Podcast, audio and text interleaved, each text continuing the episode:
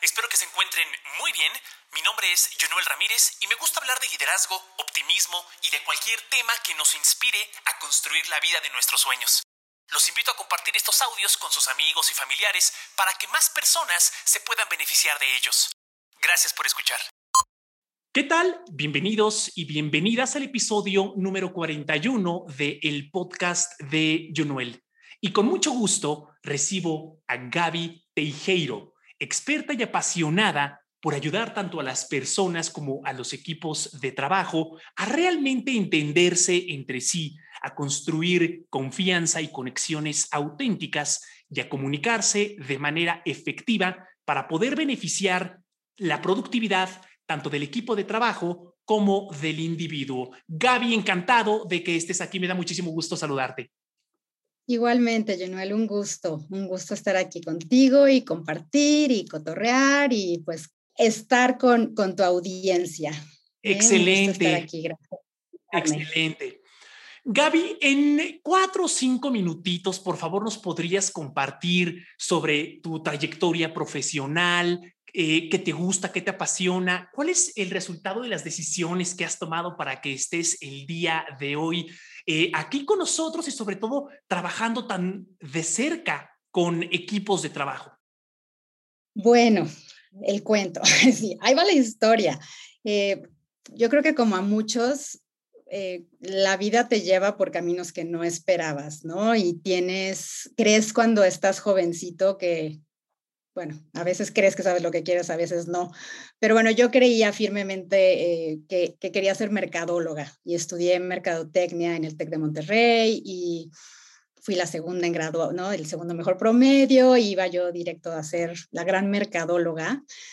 Pero bueno, la vida me llevó por otro lado y me di cuenta que lo que más me gustaba era enseñar desde chiquita empecé a, bueno, noté que desde chiquita traía un patrón donde siempre me había gustado como enseñar y compartir y dar, eh, compartir conocimiento, ¿no? Entonces me encontré dando conferencias.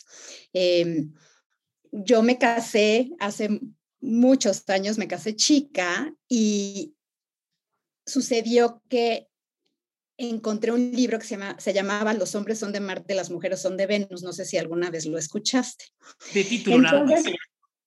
El título, bueno, la verdad es que es un excelente libro y conocí al autor, John Gray, y decidí que quería yo certificarme con él para dar cursos de, de esto de comunicación de pareja, ¿no? Entonces, ahí fue donde, digamos, ya formalmente entré al mundo, por decirle así, de la capacitación. Eh, era obviamente eh, a parejas eh, y empecé a dar estos cursos y, me encantó. Estoy hablando de finales de los noventas, este, principios de los 2000 y bueno, a la gente le encantó y entonces me empezaron a invitar a, universidades, a, dar pláticas, me invitaron a la televisión, me invitaron al radio y ahí estaba yo platicando, ¿no? De Marte y Venus y todo esto. Me empezaron a invitar empresas, ¿no? Porque la gente que iba a tomar mis talleres decía, esto quiero que lo escuchen en, mi empresa. Entonces, así fue como me metí al mundo de, pues, de la capacitación y el training y las conferencias y todo esto. Y pasaron años, empecé a especializarme en otras cosas, pero al final del día, siempre alrededor de lo que eran relaciones interpersonales. ¿Qué hacían? que funcionaran o que no funcionaran. me em, imagino, perdón que se interrumpa, que me imagino de eso va el libro, de los hombres son de Marte y las mujeres de Venus? ¿Es sobre relaciones entre géneros, por así decirlo? Sí, la verdad es que ya estoy vieja, yo, yo doy por hecho, de pronto digo, doy por hecho que saben y no. Es un libro que el autor propone que los hombres y las mujeres somos tan distintos como si fuéramos de planetas distintos, eh, usamos el lenguaje de manera diferente, interpretamos las cosas de manera diferente y mientras más nos familiaricemos con estas diferencias, mejor vamos a poder funcionar. Así, así es, digamos, la primicia, ¿no? Pero fue muy interesante porque te digo, las personas empezaron a decir, quiero llevarlo a mi empresa, eh, porque veían cómo se podían aplicar todas estas cosas también en situaciones entre géneros en, este, en la empresa, ¿no? Nada más las, las diferentes maneras digo, en que usamos el lenguaje, en las diferentes maneras en que procesamos el estrés, es muy, muy interesante. Y ese libro se vendió en todo el mundo, o sea, fue algo que aplicaba a todo el mundo. Pero bueno, eh, yéndome, te digo así como fast forward, eh, eh, me fui a vivir a Estados Unidos, seguí dando talleres y todo alrededor de comunicación y de, digo, qué hacía que las relaciones funcionaran o no. y después decidí hacer una maestría en salud mental clínica. Decidí que que quería probar el ser este terapeuta, ¿no? En Estados Unidos, para ser un psicólogo tienes que tener un doctorado, en México es la carrera, pero bueno, allá la maestría es para ser consejero en salud mental clínica. Entonces hice mi maestría y me encantó y me fascinó y aprendí muchísimo, pero más me clavé en todo, relaciones, relaciones, qué hace que funcionemos y no. Eh, regreso a México en finales de 2017 y para mi sorpresa fue así como, creo que después de todo no, no, no quiero dar terapia, ¿no? No es, este, o sea, es algo súper valioso, pero dije, no, a mí lo que me gusta es como enseñar, coachar, llevar a la gente a través de procesos, pero más hacia adelante que, que, que, hacia atrás. La terapia es como revisar tu pasado, que claro que es importante, pero dije, no, yo quiero llevar hacia el futuro y de ahí me, me especialicé entonces como coach en algo que se llama inteligencia conversacional, conversational intelligence, que es eh, toda esta, es digamos una, una plata, no, bueno, no es plataforma, digamos, un, esta enseñanza que se basa en neurociencia para entender cómo nos comunicamos. Y eso fue ahí lo que cachó así toda, todo, todo, todo mi interés porque me, me, encanta todo esto de cómo funciona el cerebro. Hoy se saben cosas que antes no, por supuesto, porque hoy se puede ver dentro del cerebro. Entonces sí ha habido una revolución en los últimos 25 años de cómo, cómo entienden los expertos a nuestro, nuestro comportamiento, ¿no? Porque ahora saben cómo funciona la máquina. Y ahí fue como donde ya dije, esto es lo mío, o sea, todo lo que es comunicación y otra vez relaciones interpersonales, pero la neurociencia debajo. ¿Qué hace que podamos funcionar o no? Te digo que nos comprendamos o no, que nos pongamos a la defensiva o no, que estemos dispuestos a hablar o no. Y estudiando sobre eso, además me especialicé en inteligencia emocional, que no e, e, es esta idea de cómo regulo y manejo mis emociones y cómo manejo las tuyas para tratar de funcionar mejor, que funcionemos mejor. Así resumo yo inteligencia emocional. Mis emociones, las tuyas y qué hago con ambas, ¿no? Para poder funcionar mejor. Y entonces ya ahí se iba poniendo así como que rompecabezas, ¿no? Conversational intelligence, este, eh, eh, inteligencia emocional, eh, todo esto de neurociencia y investigando, porque soy amante del aprendizaje, yo solita investigando sobre estos temas, me topo de pronto con el proyecto Aristóteles de Google, que ya platicaremos un poquito más adelante, pero me topo con él y empiezo a aprender entonces sobre seguridad psicológica, que es un tema que, que sabes que me encanta. Y de ahí, bueno, ya, eh, bueno, ya estaba yo trabajando otra vez con compañías acá, porque tuve la bendición de que regresé y enseguida me empezaron a llamar. Entonces, este, ya estaba yo trabajando otra vez con, con compañías y empecé entonces a, crear currículums para presentar, ¿no? Para trabajar con los equipos, con los líderes, etcétera. Y, y bueno, pues así he tenido la, la fortuna y, la oportunidad de trabajar con empresas muy grandes. El año pasado trabajé con Johnson y Johnson creando junto con otras personas en equipo un, programa de resiliencia para las enfermeras de América Latina. Eh, eh, he trabajado desde este último año con Pfizer, con Heineken. Eh, estoy ahorita por, o sea, viendo unas cosas con Nissan. O sea, las, las empresas están poniendo atención.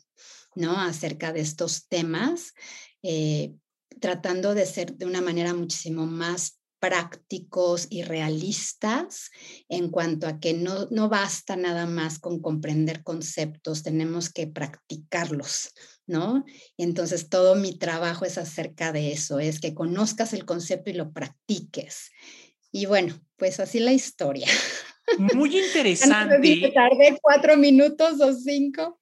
no, está perfecto. Es muy interesante porque, como bien dices, empieza a armar un rompecabezas que hoy te faculta a ti a ayudar tanto a las personas, como bien decíamos, como a los equipos de trabajo, porque sabes que, Gaby, pareciera que es fácil, por un lado, eh, cuidar la calidad de la comunicación que tenemos con nosotros mismos, que cuál es la narrativa que sucede en nuestra mente, qué es lo que nos decimos a nosotros mismos, cuál es la calidad de nuestros pensamientos, por un lado, y por otro, ¿cómo me voy a integrar a un equipo de trabajo? Porque conforme vamos construyendo una carrera ascendente en una organización, cada vez es más importante que trabajemos con equipos de trabajo porque es, es em, el momento en que empezamos a obtener resultados a través de los demás. Entonces, la siguiente pregunta para ti, Gaby, sería, normalmente cuando llegas a trabajar con un equipo de trabajo, con una persona,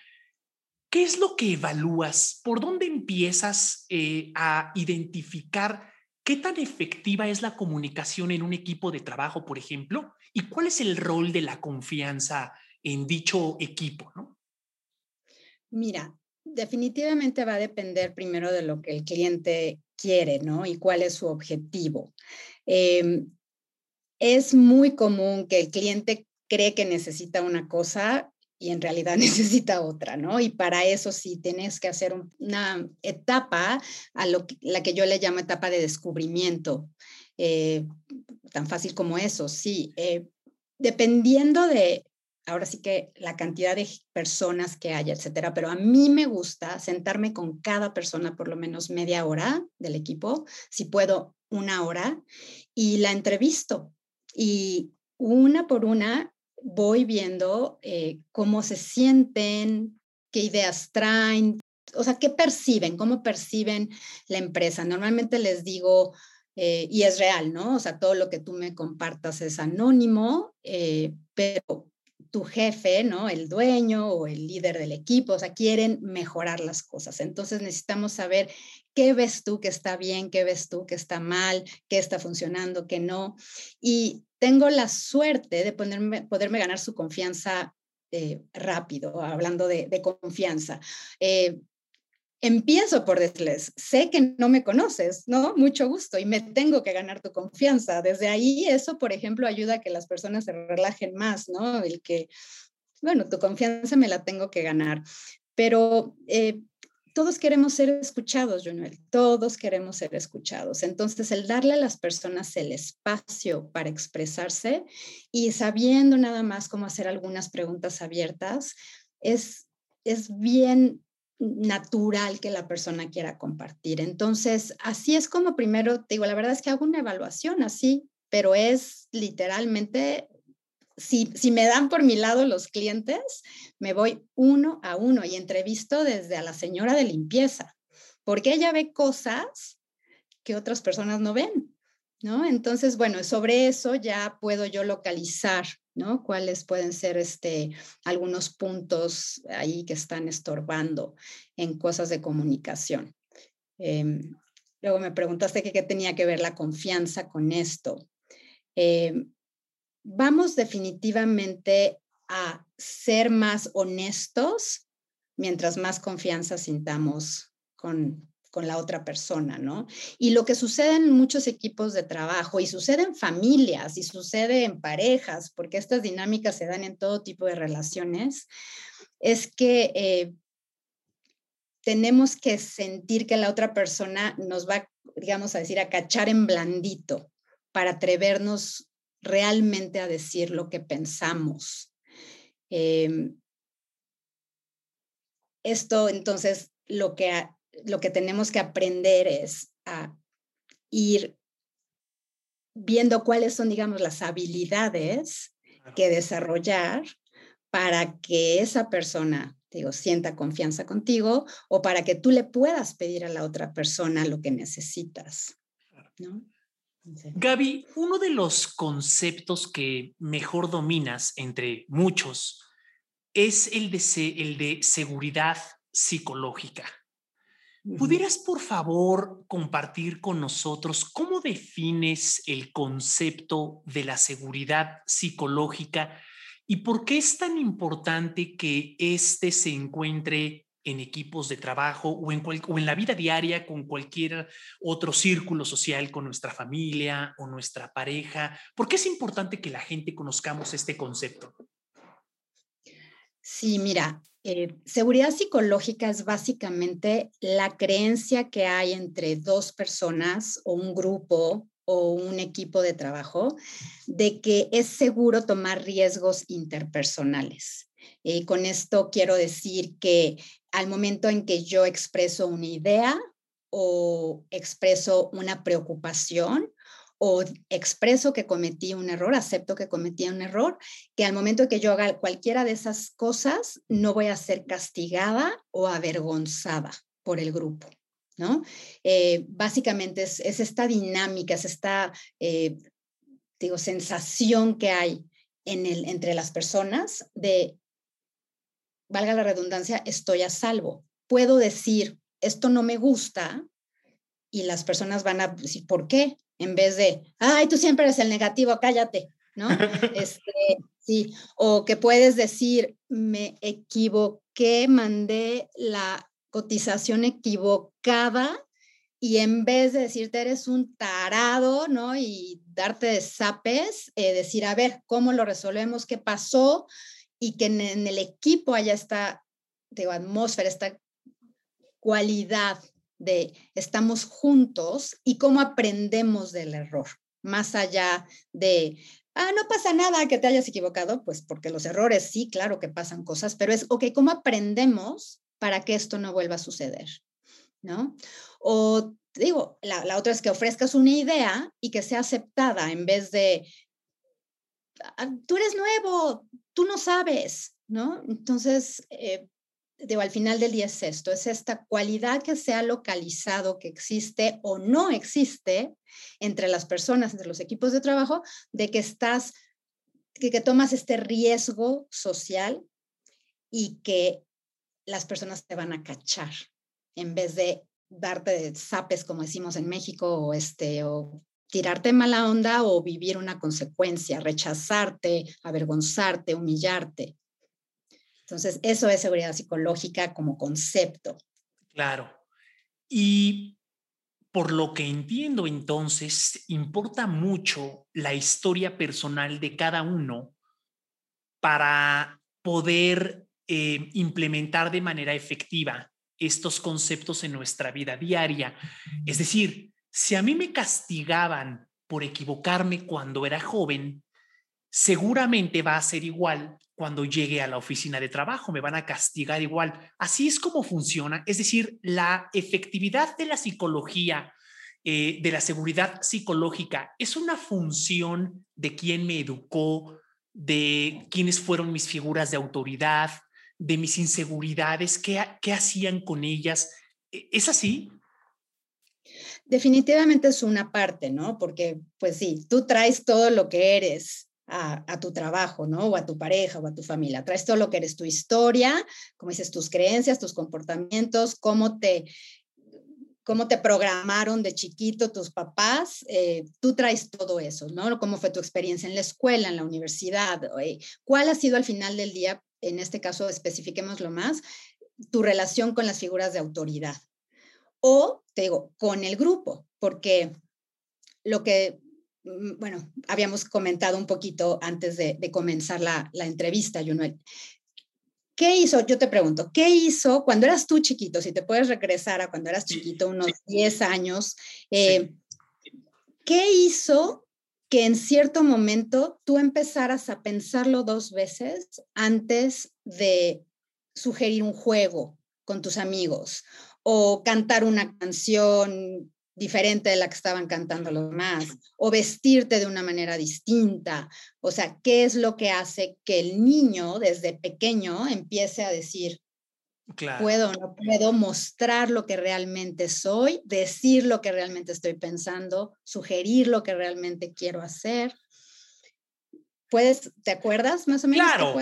Sí, bueno, en mi caso, em, y creo que en el de muchos, la burla, la humillación, eh, que ya no, digo, al, nivel más infantil, por ejemplo, que ya no te inviten a jugar, por ejemplo, y que entonces seas excluido de un grupo. Eh, ese tipo de cosas te empiezan a dar mucha incomodidad. Entiendo perfecto que somos seres sociales y entonces no te gusta y empiezas eh, en algún momento, supongo que es inconsciente, a aceptar, a comportarte como se, quizá como se comportan los demás en esta búsqueda de que te, de que te acepten. Eh, no sé si respondí tu, tu, pregunta, ¿no? No, totalmente. Dijiste, o sea, eh, el no querer sentir la burla, la humillación, y dijiste el que no te inviten, que sería el rechazo, ¿no? Eh, mira, yo creo que uno de los conceptos que a mí me, a mí me transformaron mi manera de entender de verdad todo esto de lo que es comportamiento humano y que además digo, está siendo también así como una base de la que se está transformando mucho, mucho en todas las áreas, o todo este entendimiento, te digo, de comportamiento humano en todas las áreas eh, de estudio, es que hoy sabemos, así como dice, somos seres sociales, pero hoy sabemos con seguridad que lo que el ser humano más necesita, que el cerebro del ser humano lo que más quiere es sentir que conecta y pertenece a un grupo, que conecta con otros y que pertenece a un grupo. Em, esta idea que teníamos de la pirámide de Maslow, de lo primero que necesitamos es, este, ya ni me acuerdo la verdad, como dice exactamente la pirámide, pero era alimento y después techo y después algo así. Sí, todo eso es muy necesario, pero un niño primero va a buscar a un adulto que lo, que lo acobije antes de buscar alimento, por ejemplo, en una crisis, ¿no? Y eh, está comprobado hoy que nuestro impulso y necesidad más automática y básica es buscar conexión, porque la conexión significa sobrevivencia. Si lo piensas así como en evolutivamente, eh, empezando desde el bebé necesita una conexión con otro, con un adulto, ¿no? Con otro ser humano que lo cuide, que lo alimente, que lo proteja, pero también si piensas en las tribus, o sea, hace miles de años, el que se quedaba solo se moría. Entonces necesitabas al grupo.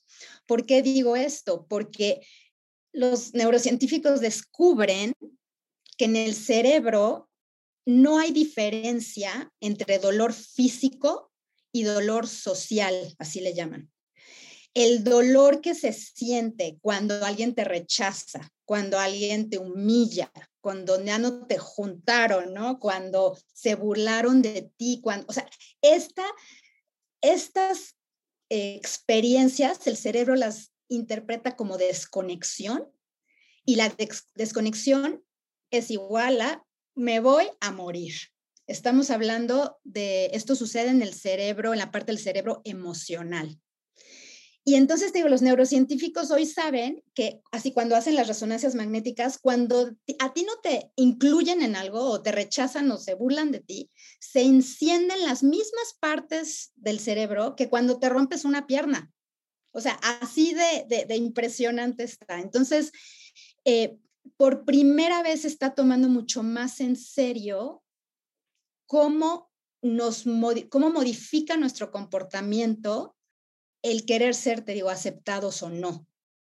Trayendo entonces de vuelta esta historia o esta, ¿no? De, cuando somos pequeños y en qué momento empiezas a dudar si, ah, me puse mis tenis morados, pero todos se volaron de mí, entonces no vuelvo a sacar mis tenis morados, ¿no? ¿Por qué? Porque la burla fue dolorosa. Eh, canté y se me salió un gallo y todos me voltearon a ver y se rieron, nunca vuelvo a cantar, ¿no? O sea, estas consecuencias sociales, le llaman, o sea, son muy reales para nuestro cerebro de una manera muy inconsciente para nosotros, ¿no?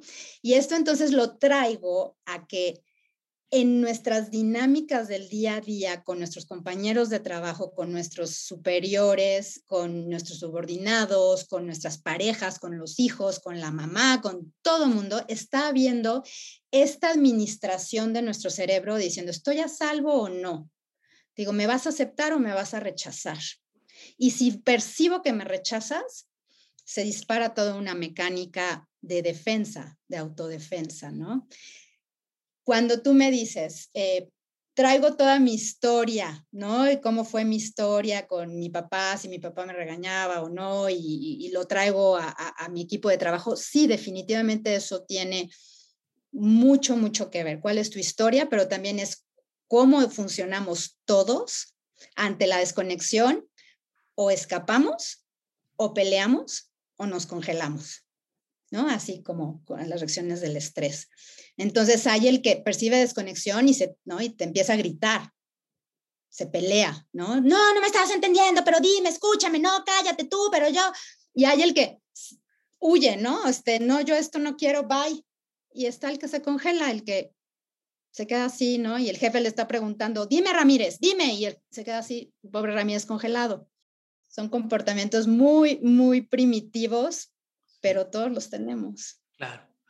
Oye, Gaby, y fíjate que muchas veces em, no siempre podemos controlar quién nos va a rechazar, ¿no? Muchas veces el rechazado rechaza y es un círculo vicioso medio raro. ¿Cuáles serían tres cosas que se te ocurre que podemos hacer las personas cuando en el lugar de trabajo, porque desafortunadamente esto sucede en entornos profesionales incluso, es decir, la burla, la humillación sucede. Y aquí abro un paréntesis. Yo, una anécdota muy rápida, yo trabajaba en una televisora aquí en la Ciudad de México y un día me tocó escuchar a un director que le decía a su gerente, destruyeles la autoestima para que hagan lo que tú quieres que hagan. Y cierro paréntesis. A lo que voy es que muchas veces uno llega a entornos ya muy tóxicos. Y entonces regreso a la pregunta, ¿cuáles serían tres cosas que podemos hacer las personas para cuidar nuestra autoestima, el sentido de amor propio, que no nos vayan a dañar tanto cuando nos enfrentemos ante un director como el que acabo de mencionar o a cualquier otra subcultura o cultura o dinámica de equipo de trabajo donde se castiga el que uno levante la mano y comparta una idea con la burla, con la humillación, etcétera, ¿no?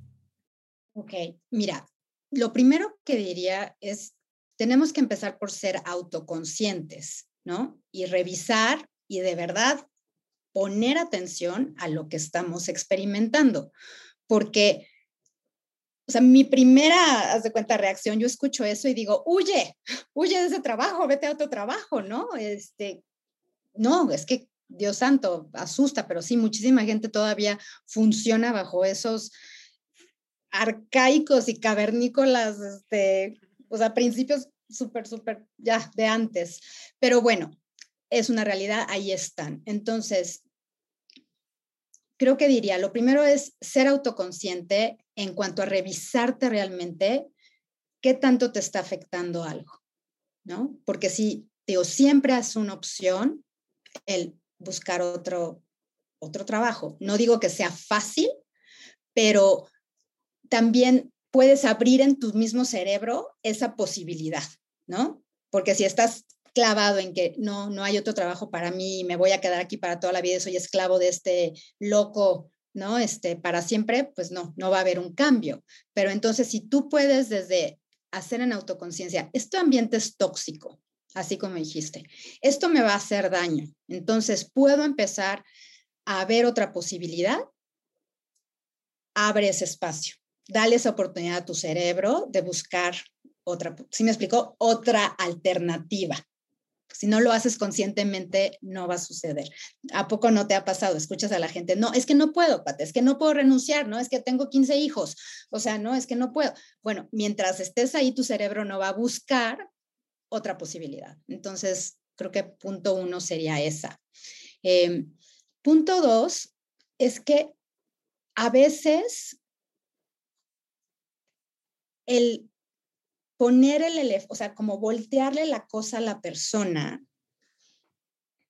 requiere mucho valor, ¿no? Pero puedes hacerlo de una manera como cuidadosa, donde si el jefe llega y te dice, o sea, Martínez, eres un estúpido porque arruinaste la postproducción del video de Luis Miguel, o sea, la señora, ¿verdad? De 50 hablando de Luis Miguel. No, hombre, al contrario, está ahora demorar, Está de moda. Yo del video de este de, Maluma, o sea, y le dices, ¿no? Este, eres un estúpido porque, o sea, el que tú le voltees las cosas, te va a decir, bueno, no le voltees, más bien le haces ver lo que te está diciendo. Esa es, ese es una estrategia, hacerle ver lo que te está diciendo. Entonces, supongamos que el error no era tuyo, ¿no? Este, entonces, voltear y decirle, estúpido, soy un estúpido. O sea, poner ahí sobre la mesa eso. ¿Me estás diciendo estúpido? Tiene que ser una persona muy narcisista y muy ciega para clavarse en, sí, eres un estúpido porque A, B, C, D. Normalmente, porque no están acostumbrados a que voltees y les digas, ¿me dijiste estúpido? Normalmente van para atrás, ¿no? O sea, como, bueno, es que, ¿qué fue lo que pasó? A ver, explícame. Tienden a irse entonces por otro lado. Igual, bueno, no hay, esto no es con tijerita, ¿no? Cada situación, no hay moldes exactos, cada situación sería diferente, pero esa es una que puede funcionar bastante bien. Hasta cuando te piden cosas muy locas, o sea, quiero que hagas 500 cosas para mañana. ¿500 cosas? Y te quedas callado y haces que la persona se dé cuenta de lo que está diciendo. Entonces, bueno, esa es una, una segunda em, estrategia, ¿no? De cómo cuidarte. Em, tercera, quizás diría el abrir un espacio de conversación donde puedas tú llegar y decirle a la otra persona, yo quiero darte lo que necesitas, Javier. Imagínate al jefe, ¿no? Yo quiero darte lo que necesitas. Quiero ser, ¿no? El empleado que necesitas, el apoyo que necesitas, quiero hacer las cosas como necesitas. Ayúdame a entender qué es lo que tengo que ajustar para poder yo darte mejores resultados.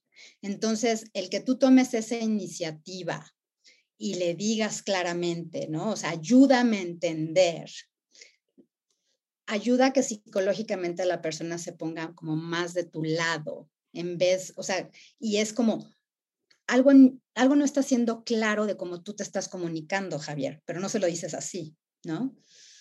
Pero le dices, ayúdame a entender, ¿no? qué es exactamente lo que estás viendo para que yo lo pueda ver mejor, ¿no? Y pueda darte los resultados que tú necesitas mejor. Son, creo que al final, Junuel, es bien importante y bien valioso y no es fácil, pero el aprender habilidades de cómo expresar lo que necesitamos, cómo confrontar a la otra persona de una manera suavecita, pero sí confrontarla, pero está en uno el aprender a cuidarse, como tú dijiste. ¿Y cómo me cuido? Notando lo que estoy sintiendo y aprendiendo habilidades de cómo lidiar con estas personas, educándome, ¿no? Para hacerlo mejor. Y, Cuando dices pues habilidades, ¿cuáles, ah, ¿cuáles serían? Cuando comentas que hay que aprender habilidades, ¿cuáles sería una o dos como para identificarlas bien? Creo que estas, por ejemplo, que, te mencioné, eh, una es, le llaman, o sea, espejear, que es esta que te mencioné, de poder decirle a la persona simplemente, terminas, usas las últimas palabras que usó o las palabras más fuertes que usó y se las regresas en pregunta. Eh, ¿Me dijiste estúpido? ¿No? 500 cosas es que quiero que esté todo listo para mañana. ¿Todo listo? Entonces, al momento de que tú le espejeas a la persona lo último que acaba de decir y guardas silencio, esos son los dos pasos. Les repites en, en, interrogación y guardas silencio. Abres espacio, para, digo, para que esa persona se escuche y solita se confronte con lo que está exponiendo, ¿no? Entonces, por ejemplo, esa es una habilidad. Eh, hay muchísimos libros y hay muchos cursos para aprender de, este tipo de cosas. Definitivamente requiere práctica y requiere valentía y requiere la conciencia de si no lo aprendo, nunca lo voy a hacer, ¿no? O sea, tengo que ir a buscar lo que necesito, ¿no? Estas habilidades, estas herramientas para poder expresarle a la gente Y, o sea, sí, lo que realmente estoy pensando, sintiendo. Oye, Gaby, ¿cuándo fue una vez, alguna ocasión que te acuerdes, que tu equipo de trabajo, eh, tus compañeros de clase, cualquier grupo social, pudiste percibir que se benefició ese equipo o ese grupo social por haber tenido o por haber demostrado seguridad psicológica?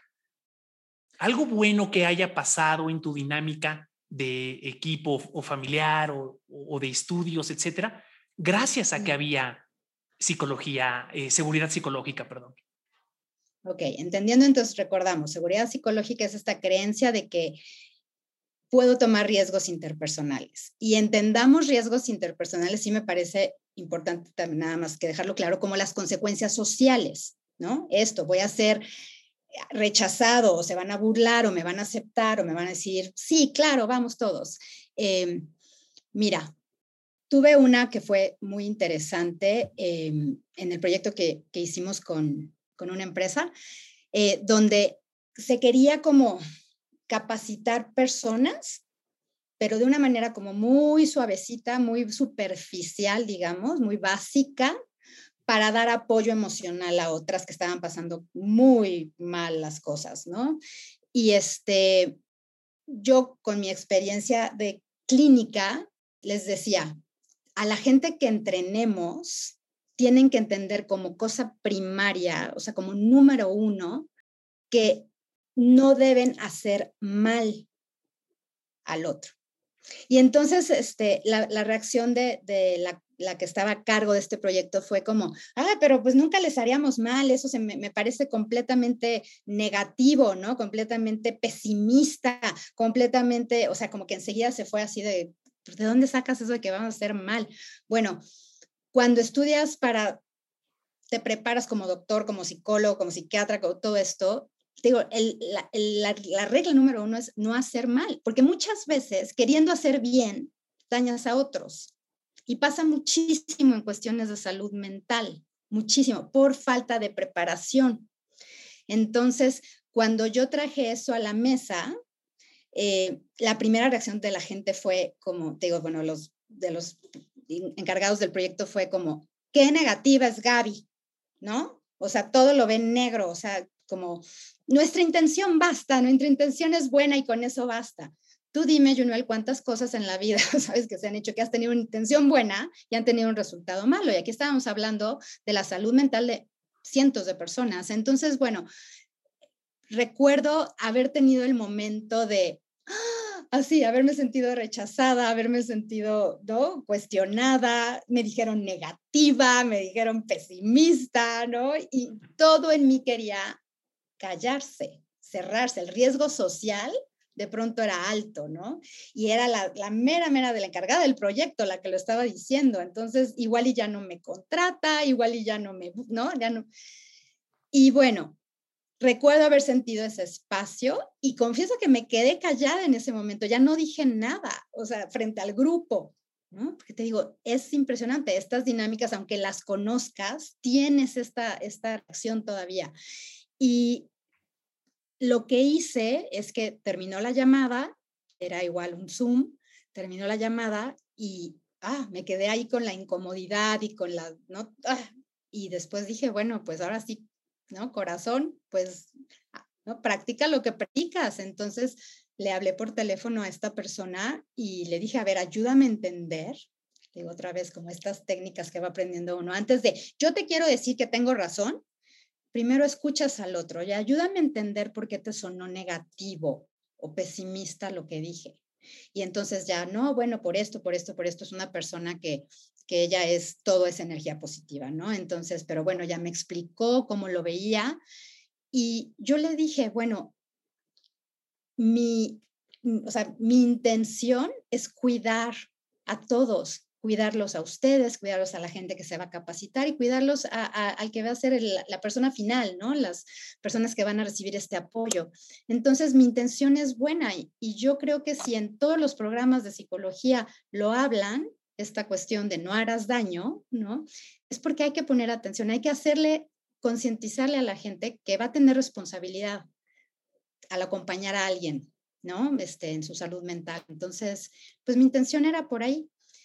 Y bueno, platicamos más, me entendió, la entendí, llegamos a un acuerdo y esto hizo que se preparara de una manera muchísimo más completa. Hubo otras cosas que metimos, etcétera, pero se preparó de una manera mucho más completa a las personas que apoyaron a todas las otras personas, a las que llevan, ¿no? Al cliente final. Entonces, bueno, ese es un ejemplo que te doy, así que viví el año pasado así como en carne viva, ¿no? Pero este es, trae un beneficio y el quedarnos callados tiene un precio. Ay, qué poderoso es eso, ¿eh? El quedarnos callados tiene un precio. Definitivamente. ¿Tú siempre has, has, demostrado esta valentía para no quedarte callada? No, no, yo creo que no. Yo creo que nadie, no siempre. O sea, si, si la palabra, ¿no? Así específica es siempre, no, siempre no. Eh, hay veces que me paralizo, hay veces que me escapo y hay veces que me peleo. Y hay veces que en, completa autoconciencia e inteligencia emocional que he tratado de desarrollarlos ¿no? en todas las últimas décadas de mi vida, pues tomo valor y digo, a ver, aquí el cambio, Junel, sucede en la conversación incómoda, en el, ah, eh, qué incómodo es esto, no me está gustando, ¿no? Pero ahí es donde nos tenemos que parar para que exista cambio pero tu cerebro no va a querer hacerlo, tu cerebro va a querer irse a lo más seguro, ¿no? Entonces, sí, usar la palabra siempre no, no es este, yo no le creería a nadie, pues, que dijera. dice, hay un estudio que dice que el 85% de las personas, y es un estudio muy grande hecho en países, o sea, en muchos países, a muchos niveles, en, en, en diferentes empresas, el 85% de las personas reportan haberse quedado calladas por lo menos una vez y no haber reportado un error grande o haber, me explico, dicho algo como esto, mm, yo tenía que haber avisado, yo me di cuenta, yo hubiera dicho, pero se quedaron calladas. Es algo bien común en todas las culturas. Wow. Muy bien, pues así es como Gaby empezamos a entrar en la recta final de nuestra conversación. Eh, si me permites un par de preguntas más, te lo agradecería mucho. La siguiente es si conoces eh, de toda la información que dominas, de los estudios a, pues, a los que has tenido acceso, eh, las de, las organizaciones que, sabes y que conoces, si hay algún proyecto, si hay alguna organización que de manera ejemplar tenga la seguridad psicológica como parte de su cultura, como parte de la dinámica de sus equipos de trabajo, etcétera. ¿Qué admires? Bueno, pues definitivamente diría Google. Eh, el concepto de seguridad psicológica se empezó a estudiar hace ya décadas, no con ese nombre. Y lo que sucede, lo que lo trajo otra vez, digamos, a la mesa fue Google. Google en, me parece que fue 2012, comenzó este proyecto que se llama Proyecto Aristóteles y les recomiendo a todas las personas que están escuchando, si te interesa aprender sobre eso, equipos de trabajo y estas dinámicas y comportamiento humano, busca Proyecto Aristóteles en, en Internet bueno, Google entonces lo que hizo fue que tomó millones de dólares y a un, o sea, muchísimas personas invirtió mucho tiempo y mucho dinero en encontrar, querían saber qué hace que los equipos funcionen, ¿no? ¿Qué hace que un equipo funcione? Eh, ¿Es la motivación? Sí, pero no, no, ¿no? Es que todos estén bien preparados, sí, pero no. Es que se comuniquen bien, sí, pero no. Y buscaron y buscaron y buscaron y buscaron por dos años y encontraron, después de, digo, mucha, mucha frustración de no encontrar el hilo conductor, encontraron el concepto de seguridad psicológica, que quien lo llamó así fue la doctora Amy Edmondson de Harvard. También, si la quieren buscar, hay maravillas, o sea, ella, ella eh, explica todo perfecto. bueno, Google entonces lo que hace es que dice, de todo lo que yo veo que hace que un equipo funcione mejor y trabaje mejor, por mucho, pero dijeron, por mucho, la variable que hace la diferencia es seguridad psicológica y que las personas sientan que pueden expresar sus ideas, sus errores y sus este, sus preocupaciones este, de una manera en que el grupo lo acepte, ¿no? Y entonces Google está definitivamente empujando esto con todo, con todo, o sea, toda la cultura de Google va alrededor de crear seguridad psicológica, educar a la gente sobre el concepto, educar a la gente sobre cómo, cómo promoverla y pues estar en eso, ¿no? Constantemente estar en revisión. Entonces, sí, Google.